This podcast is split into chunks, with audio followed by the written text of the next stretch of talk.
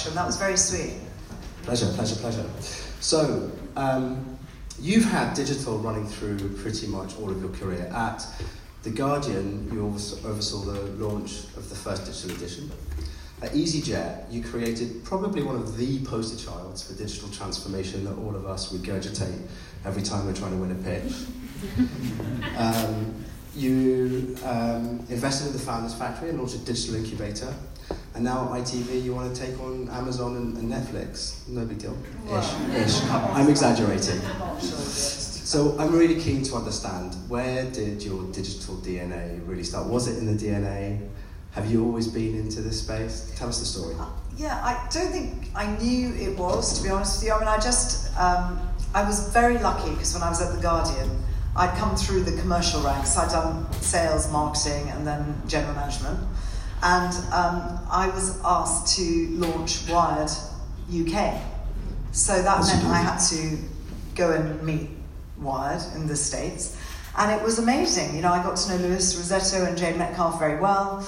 And uh, they said to me, you know, you're the most digital person at The Guardian. I was like, well, what's that? What's the most digital person do? but it was amazing because I, I, got to work with them very closely. I worked in San Francisco. We had a great team at The Guardian who launched Wired here. Um, and it was just the most amazing experience, learning experience. Because, you know, the first time I really saw a website in action was Hotwired. And that was what they created. It was really early days, but it was an amazing thing for me because as a result of that, I set up a recruitment website actually initially um, in 1993. Right, so Wired was 1993, 94. And we set up this recruitment website, and um, the guy I worked with, a guy called Tony Aggie, who still is around, um, said, Shall we just scrape all the jobs out, job ads? And I was like, are we allowed to do that? And he was going, yeah, it doesn't matter. We're with The Guardian, it does matter. But actually, you know, when you think of what people do now in terms of scraping and aggregation and not asking for your permission for anything, it was like a brief, it was a genius idea. Um, so anyway, so that's that. And then I launched the Guardian website. So that was my early experience. And it sounds like, you know, people were still calling it the what do they call it? The internet super hardware in those days. It's ridiculous how long ago that was. It was about 25, 26 years. So I was lucky. I was really felt I was in the right place at the right time for that. And, and tell us a little bit about the, the digital ambition at ITV, or just your ambition for ITV. At ITV, well, look, I think that ITV has done so well for so long. You know, it's going to be 60 years old next year. And it's this amazing creative machine. And it's also highly commercial, which is a really odd combination. I can't see everyone over there. Mm-hmm. Um, it's a really amazing combination when you get it right. I think the issue we have is a brand issue, which you touched on, which is we're seen as very comfortable and cozy and love, you know, very warm, but we're not seen to be modern or contemporary. So most of our dramas are attributed to Netflix. If you ask sample groups, so that's an issue, the brand thing, where we've got to really make it a much more relevant contemporary brand. And the second thing is that there was no investment really in digital, effectively, in tech in uh, data, in analytics, in that whole area of machine learning and experimentation, that that whole area was underinvested. And so the first part of the strategy is brand and really getting that whole investment right and making sure we get results. And the next step, I think, of what we have to do is transform ITV digitally. So I don't talk about that very much. I feel very comfortable talking about that in this environment, and I know this isn't off the record, but I have not really said that, you know, very overtly yet, because we were discussing, you know, what does that mean? Right? People start thinking, what does that actually mean? And what it means to me is that kind of everywhere you can use technology to either make things easier for the consumer, customer, or to make it easier for the people who work for you, so whether that's HR, whether that's finance, wherever it is, that's kind of digital transformation. It's not necessarily what you see on screen. Of course, the apps and the web and you know all the stuff we do, streaming is going to be important. Couldn't do streaming without digital.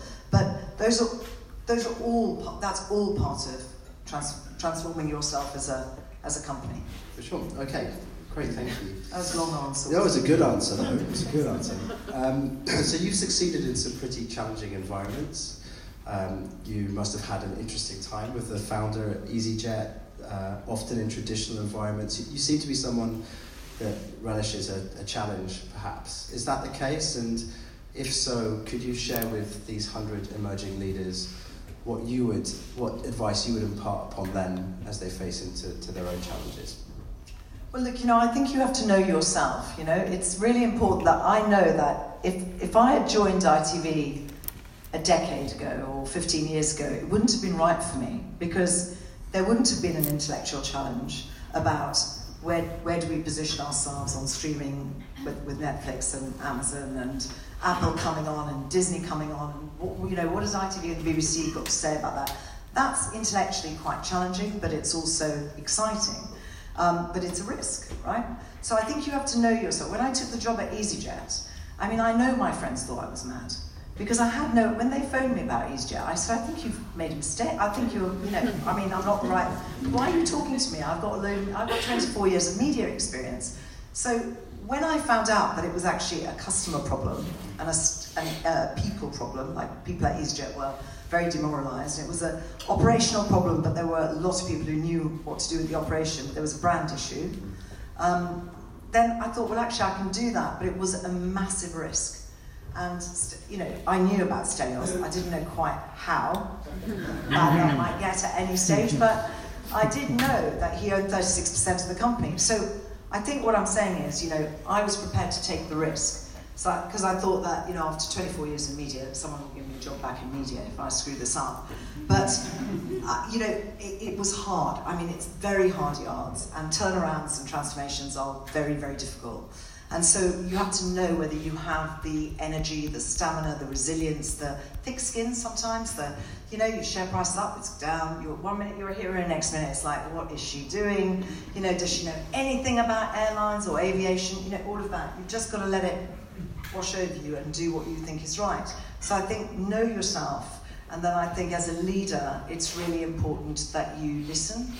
I mean, I learned more from the crew at EasyJet and the pilots um, and also from the people of ITV, the people that are actually making the news and creating the programs, the people who are selling the advertising, um, than I have from any textbook or from anything that, you know, they will tell you what is going well and what is going really badly. You just had to sit in the galley in the, with the crew and they would tell you what was wrong.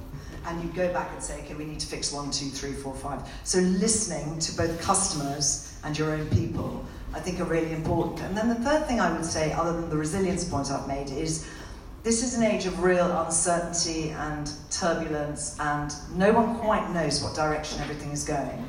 So I think you as a leader have got to ride that bit. I think you've got to try and you, you just have to expect that that is the way it's going to be. So I think anyone who sits there leading an organization that thinks it's going to be the same, even in a year's time or six months' time, is kind of very naive today because everything changes at such a pace. So I think for your people then, absorbing some of that uncertainty and giving clarity in terms of strategy and direction becomes really, really important. Because otherwise, if you get overly anxious about the uncertainty, you project that in everything you do. So I think rising above that, but actually accepting that that is just the way it's going to be and trying to find clarity through it is really important in leadership today. And I'm not sure anyone would have said that 10 years ago.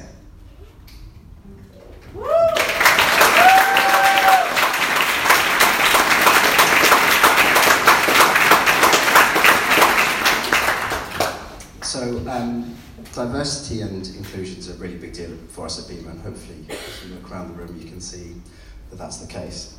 But it's also a really big deal, I think, for you. In fact, you named your daughter after Emmeline Pankhurst, right? The political activist that um, helped women gain their right to vote. And throughout your career, you have championed the, the progress of women. So, yeah, and other other um, things. I, I, think it's a it's kind of crosses over into many other areas. Well, tell us yeah. where did it start?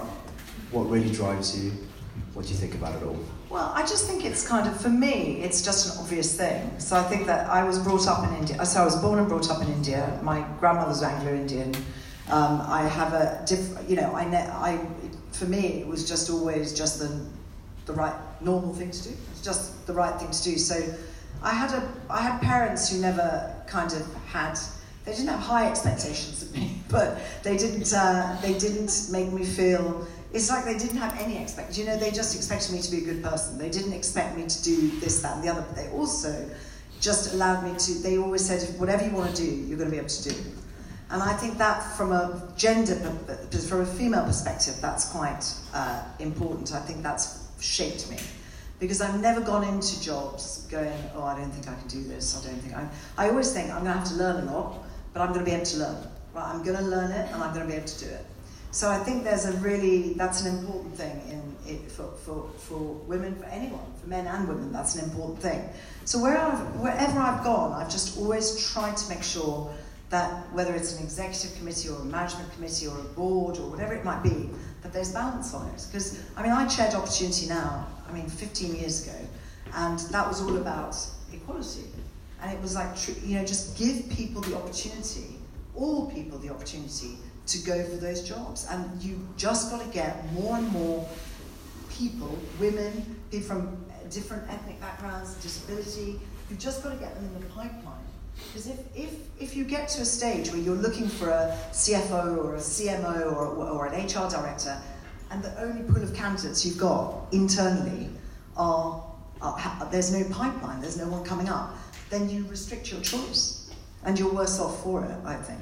So I think there's loads people can do about, you know, um, I- I- encouraging more diversity and inclusion. I, I think there's a lot companies should be thinking about more. I think the thing I hate more than anything is when people quote medians and means because they go, "Oh, our median is this, and we're just, we're a bit better than the national average." You think, yeah, but it's still shit. so I just don't. I, I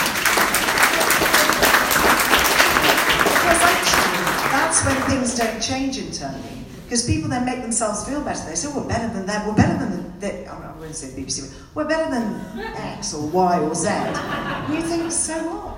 They might have got it wrong.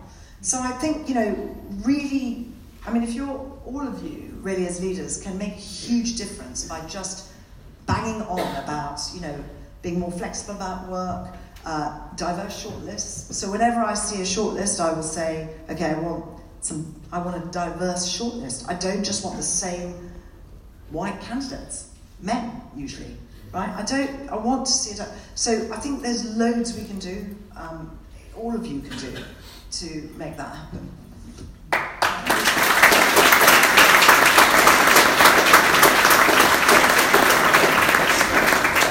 Okay, last question. So um, things are changing pretty quickly. Um, is there one thing that's happening or that you see happening in the world in front of you that really excites you that you can share with us? Sorry, it's a trick question because we can talk about it outside. Well, I mean, I think technology can be a huge force for good. But I think we have to watch it as well. So although it's very exciting, and I've always loved, I'm an early adopter and I love trying out new stuff. And I was, you know, at EasyJet we were using AI and neural networks, and you know, right from the word like 2010, we were just doing a lot of that. Um, and I think that's all very exciting. And I think, you know, I love a smart home, and I love all of that excites me. I think we have to also be really careful about the use of technology and our information, our digital footprint, and how that can be used and sometimes abused. Um, and so I'm suspicious now of quite a lot of stuff online in a way I just wouldn't have been a few years ago. So I think there's always a downside to excitement. Thank you. Okay, so there's just one last thing I have to do, which I think is give you your award.